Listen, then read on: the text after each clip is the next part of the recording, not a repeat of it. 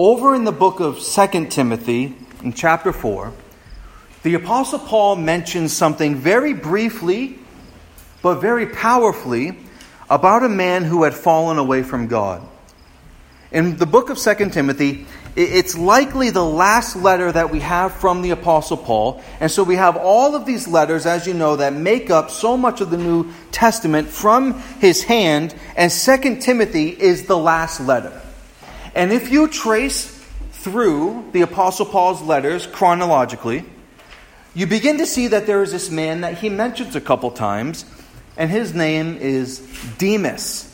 And Demas is mentioned in both Colossians and he's mentioned in Philemon. In fact, in the end of Philemon, he's specifically categorized as a fellow worker of the Apostle Paul. But it's apparent that something happens with Demas.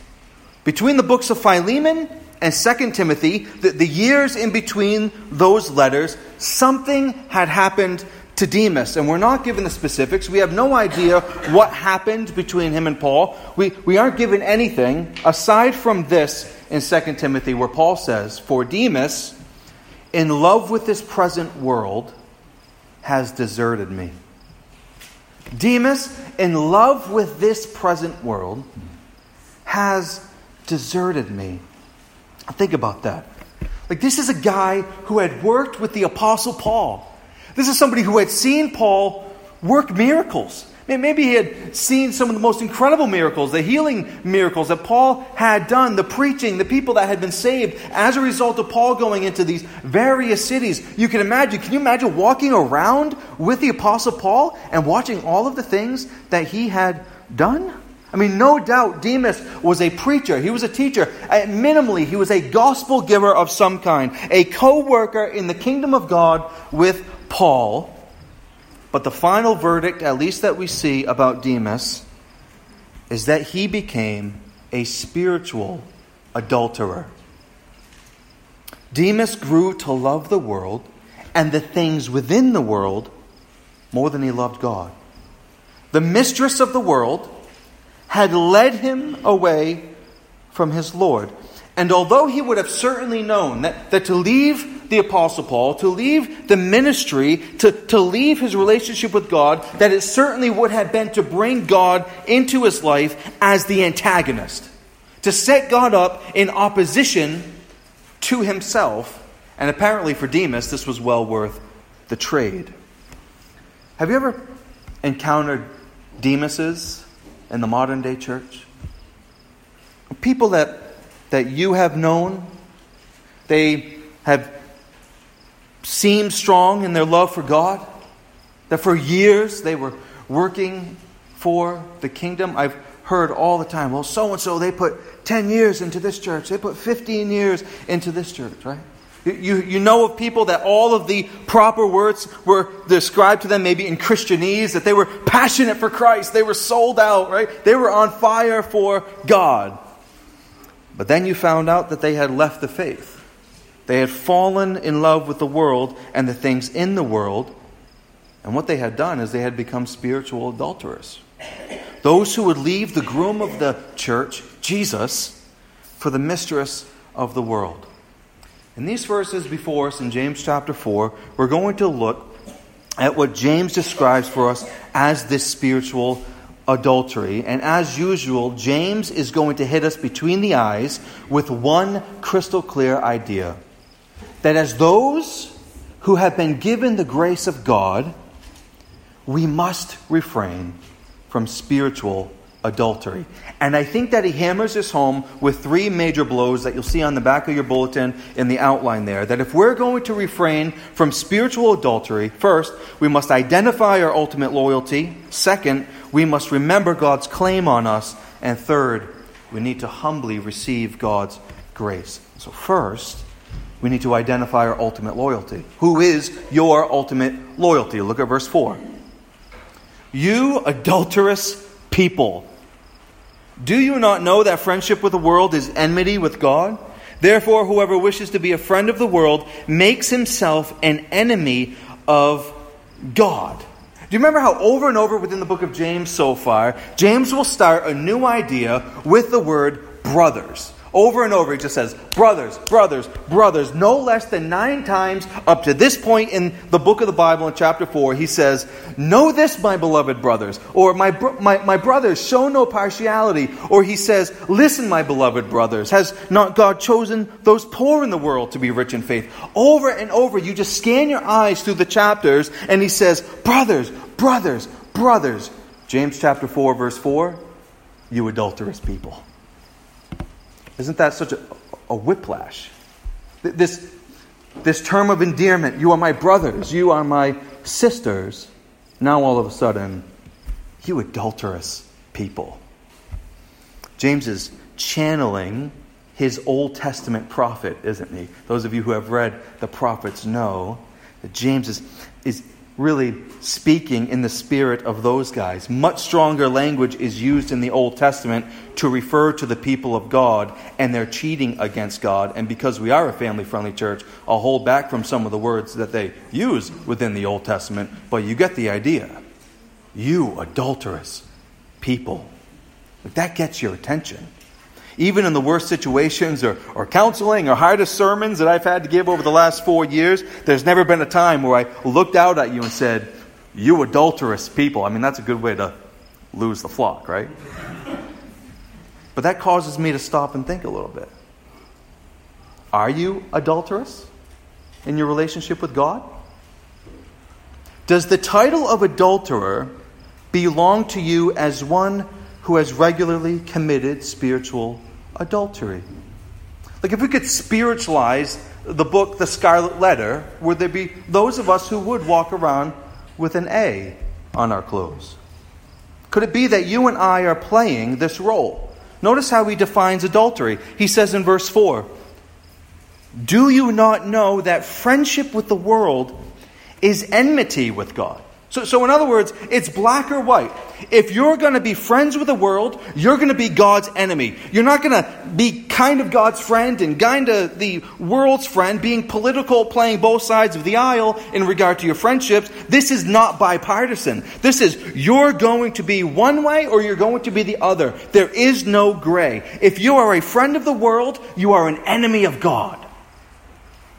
Have you ever seen two people, maybe kids, uh, who were friends and enemies at the same time. Maybe your child has or had a friend they like to play with a lot, but they fought all the time, right? Sometimes that is referred to being as somebody's frenemy, right? You're, you're friends, but at the same time you're enemies, you're frenemies. And there is no room at all to being a frenemy of God.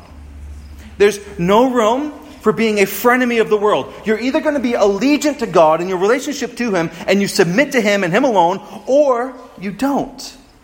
And if you choose to be a friend of the world, James says there will be enmity or uh, hostility or deeply rooted antagonism between you and God. It's nice, again, right, to have James tell us just how it is. There's no gray here, guys. It's one or the other. Either you're an adulterer against God as a friend of the world, or you're on God's side. And if you're going to play around on God and become a friend of the world, you are placing yourself in direct opposition to God. Like there's no way around this. So the God who elected you in eternity past and sent his son to purchase you on the cross of Calvary and he sealed you by his Holy Spirit. Like some of the things that we've sung about even this morning. If you cheat on that kind of a God who had done all of that for you, you become his enemy. Is that not what he says in the second half of the verse? Whoever wishes to be a friend of the world makes himself an enemy of God you even wish to be a friend of the world, you're setting yourself up as God's enemy. You are now playing the part of the adulteress. But in regard to the world, this beau that would seek to lead us away from God, what does James have in mind as to what the world is? Like when you think of the world, I mean, I don't want you to think of the big blueberry planet that we all live on. When James is talking about the world, what exactly is he talking about? What are the indicators that this one who would seek to lead us away from God, this world, what indicates us, to us what that is? Like in the book of Proverbs. Remember back in the book of Proverbs, he's, he's constantly staying in this theme, but in, in terms of actually actual immorality and actual adultery, where he's reminding us all the time, young men in particular, about certain women. He says in chapter 7 of Proverbs, he describes this foolish woman who is dressed like a harlot, and she is loud and wayward, and she grabs the man and kisses him. She tells the man that her husband isn't home, and how she has fixed her bed for their affair, to the point where she has even made her sacrifices and made her vows. Like, she's even like spiritually purified herself. Now she's ready for the sin. And the writer basically says, stay as far as you can away from this woman, right? And so for us, with the mistress of the world, and her batting eyes and her prepared bed, what does that look like so we can stay away? The world is mentioned a lot by the biblical authors as something that is not positive. Jesus talks about the world in John chapter 17 that his disciples are in the world, but they are not of the world, right? Just like he is not of the world, his new disciples are not of the world. They have been sent into it, they're not of it. And the implication is this that once you become a disciple of Jesus, you are no longer of the world. Instead, it's, Genesis, it's Matthew 28 for you. You're not of the world. You're sent into the world to make much of Jesus and to spread the gospel. And so we know the world is not a positive idea. When the authors of the Bible speak of the world in this way, they are again not talking about our planet. They're talking about something like what John says in 1 John 2, where he says, Do not love the world or the things in the world. For anybody who loves the world, the love of the Father is not in them, right?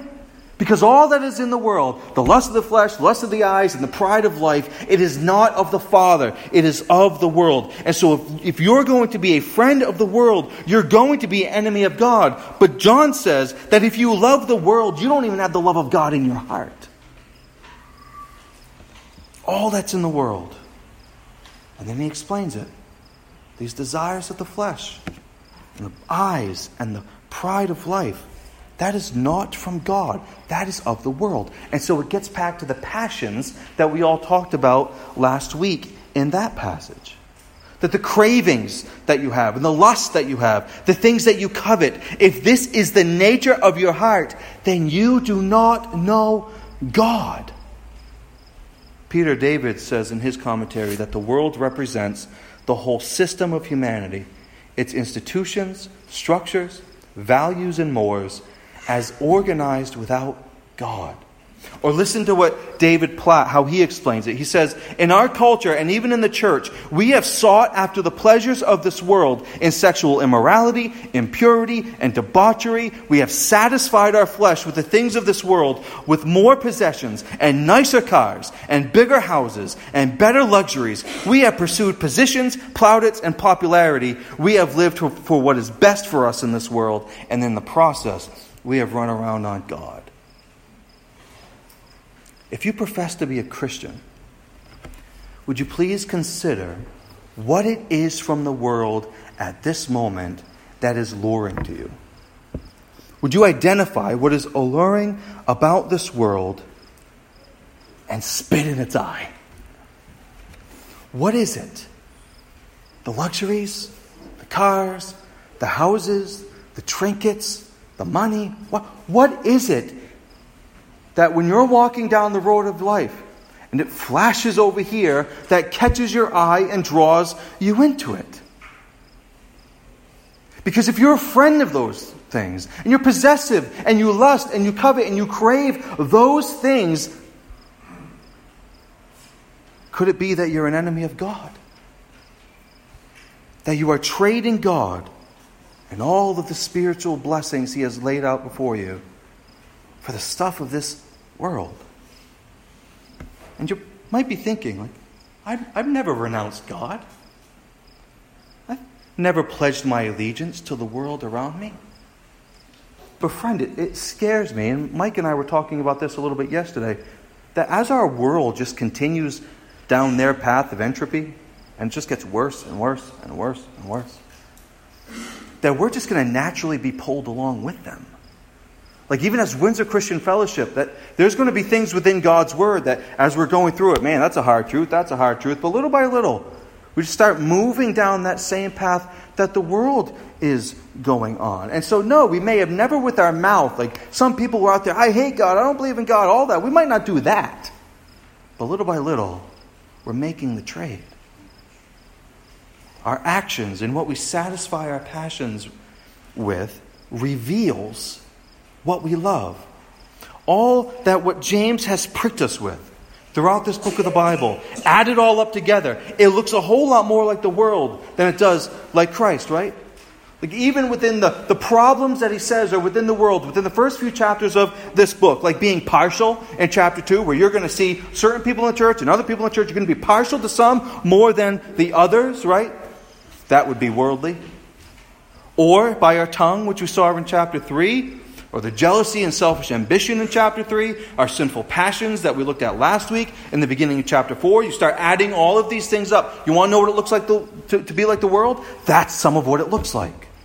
If these things describe us, we are becoming a friend of the world and we are committing spiritual adultery. We are becoming God's enemy. And like we looked at last week with that word passions, a person who lives according to them is what you were before you became a Christian. It should be what describes you before a Christian. When you give your testimony, you get up and say, Yes, I lived according to my passions. That's why I was abusive. That's why I was terrible to women. That's why I was a drunk. That's why I was a druggie. All of that. That's my passions. I'm following after those things. And it's the same for being an enemy of God. When you stand up and give your testimony, you should be saying, This is who I was. Like I was God's enemy. I'm not currently God's enemy, right? Like I was. Paul says in Romans, he says, For if while we were enemies, we were reconciled to God by the death of his Son, much more, now that we are reconciled, shall we be saved by his life. So, Paul, for him, it's like we were his enemies before we were saved.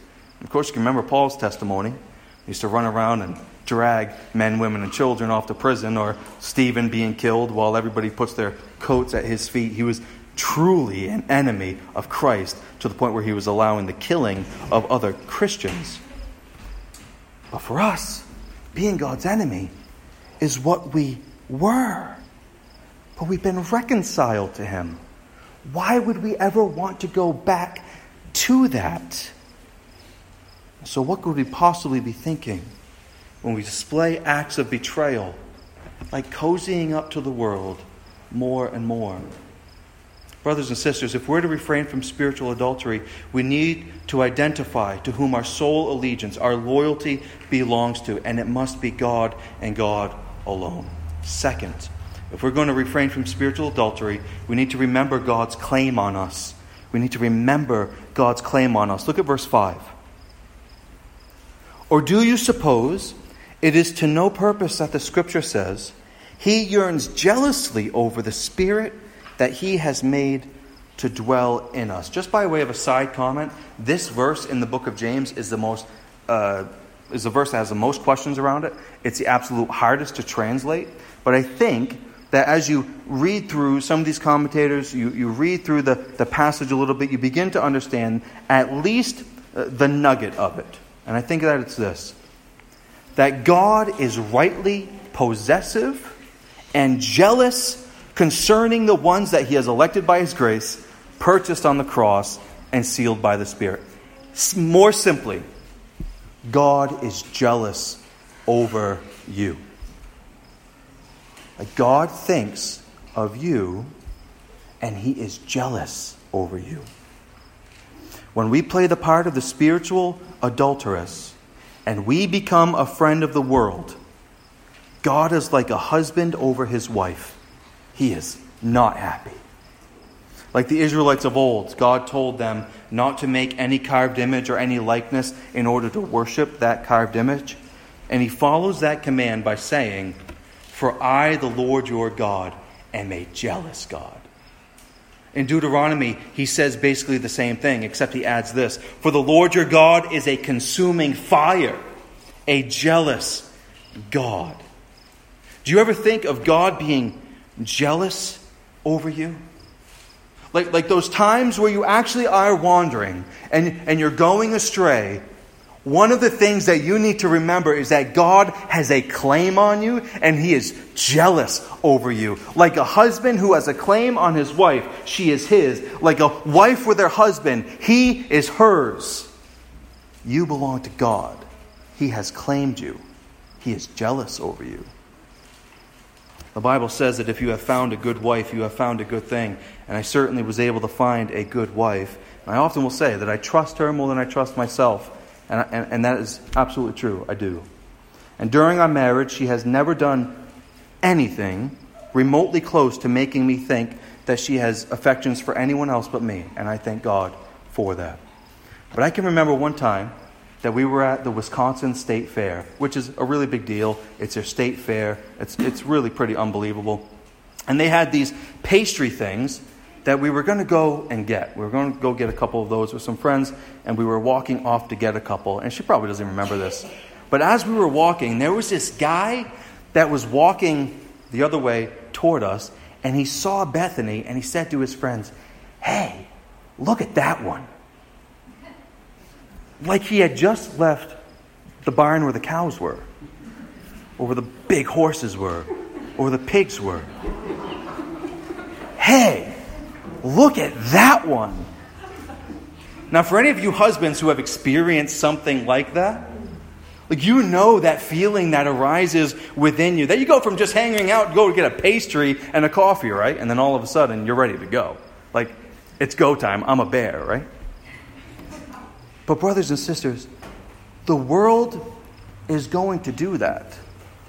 That they're going to come by you and they're going to make passes at you. The Bible says that Satan is the ruler of the world, and he and his forces, along with your desires and passions, they are going to be flirting with you. They are going to be checking you out, right? Seeking to bring you down, seeking to make you their friend, seeking to make you adulterate on your God. Don't do it. Make no mistake, God is watching, He is omnipresent. Like, you can't leave God's presence. He is jealous over you, right? Like, the husband or the wife that would send the private investigator to pursue if they're, if they're nervous their spouse is cheating. God doesn't need to do that. He's just always there. He's watching. God has made his claim on you. And there are going to be those times where you're going to come to church and you're going to sing very honestly the words of Come Thou Fount, where he says, Prone to wander, Lord, I feel it prone to leave the God I love. Like I can feel my heart wandering away from God. I can feel my affections being kindled by this over here in the world or the things or the people within the world. And I wonder this morning if you've come to church today, but you're constantly feeling that tug, and you're tired of fighting it, and you're ready to pursue it. The song continues, though. And Come Thou Fount says, Here's my heart, Lord. Take and seal it. Seal it for your cults, courts above. Like, tether me to yourself, God. Bind me. Don't loosen the chain. I would ask you, friends, to remember God's claim on you, to depend on Him by looking to Him for this third point here his grace.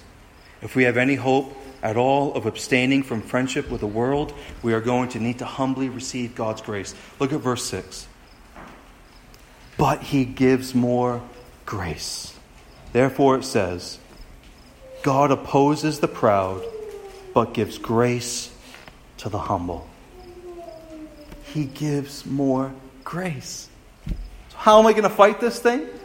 When I, when I am being pulled, how am I going to fight? It's going to be God's grace. A word like grace should make us smile, should make us laugh, and it should make us weep at the same time. The joy of a life that continues to grasp what grace has been extended and the weeping at what the grace of Christ cost him. We are privileged people to have been the recipients of God's amazing grace. We are nothing without the grace of God. We are nothing without God's grace extended to us in order to save us. We are nothing without God's grace after that to make us more and more like Jesus in our sanctification process. We need grace upon grace upon grace upon grace in order to be like Christ. But the good news is, as Augustine has said, God provides what God demands. So God demands your fidelity to Him, which can be hard. In and of our own strength, it is impossible. But with grace, it's possible. That God provides what God demands. He demands your fidelity. He remains you to remain true. He, he demands you remain true to Him. And that's possible by God's grace. As one commentator has said, God's longing for us is driven by his own holy jealousy, but God is as gracious as he is holy, and he supplies us with all the grace we need to meet his holy demand. God will enable, by his grace, our relationship to him, but there is a person to whom God will not dispense his grace to. Did you notice that in verse 6? God opposes the proud God opposes the proud. That word for pride is made up, uh, it, it, means, it's drawn from a couple Greek, Greek words that mean above and to show oneself. The person who would seek to be above or to show oneself, God is going to oppose that person. A proud person, to go back to verse 4, embodies what it means to be an enemy of God. A proud person is a friend of the world. A proud person is going to bring the opposition of God. I love what Thomas Brooks says about this. In other sins, a man flies from God. But in this sin, pride, a man flies upon God. God opposes the proud because the proud literally fly in the face of God. The Bible says in Proverbs 8:13, I hate pride and arrogance. In Proverbs 16, everyone who is arrogant in heart is an abomination to the Lord. Be assured, he will not go unpunished. Like God hates pride, and proud people are an abomination to him.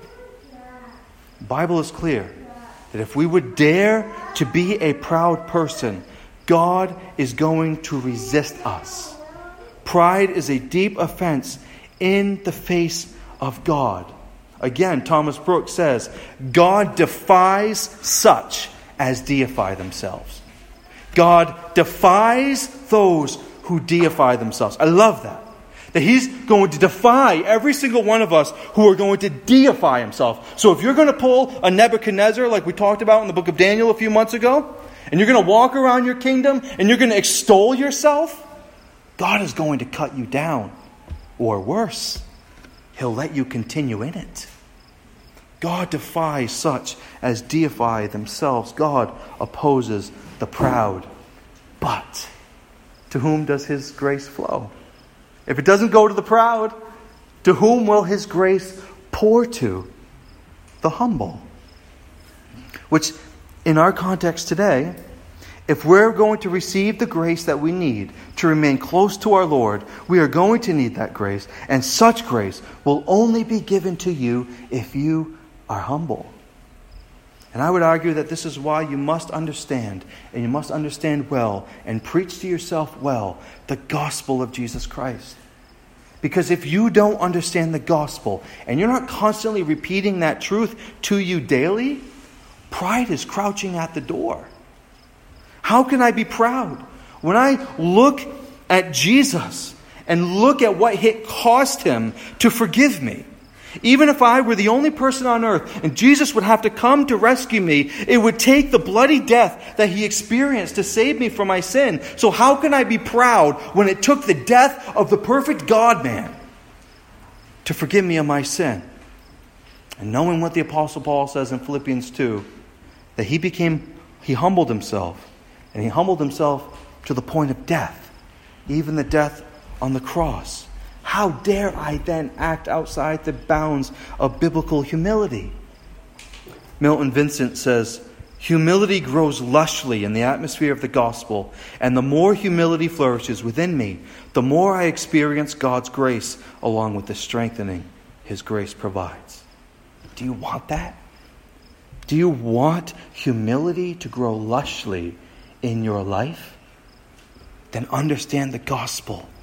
Understand what Christ had to go through for you in order to forgive you and as it gets in you more and more, it's going to produce humility in your life. Those who understand and apply the gospel well in their lives are people of great humility. And do you know what happens as a result of that? When that humility forms within you, the Bible says that unlike the proud who draw the opposition of God, you will actually draw the gaze of God. Isaiah 66 says this. This is the one to whom I will look, he who is humble and contrite in spirit and trembles at my word. You want God to look at you affectionately? This is the one to whom he'll look. The one who is humble and contrite in spirit and trembles at the word of God. This is how we please the Lord. We ask him and seek him for this deep humility so that we might draw his loving gaze, not the jealous stare. Brothers and sisters, what's it going to be? Is your loyalty to the world growing? Or is your loyalty to Christ growing? Do you remember the claim that God has on you? Or are you trying to stake your claim in this world? Are you humbly receiving God's grace? Or does God stand in opposition to you. And God help us to depend on the grace that we need in order to remain loyal to Him, in order to remember His claim on us, in order to rest in His grace for us. Brothers and sisters, we must refrain from spiritual adultery. Let's pray.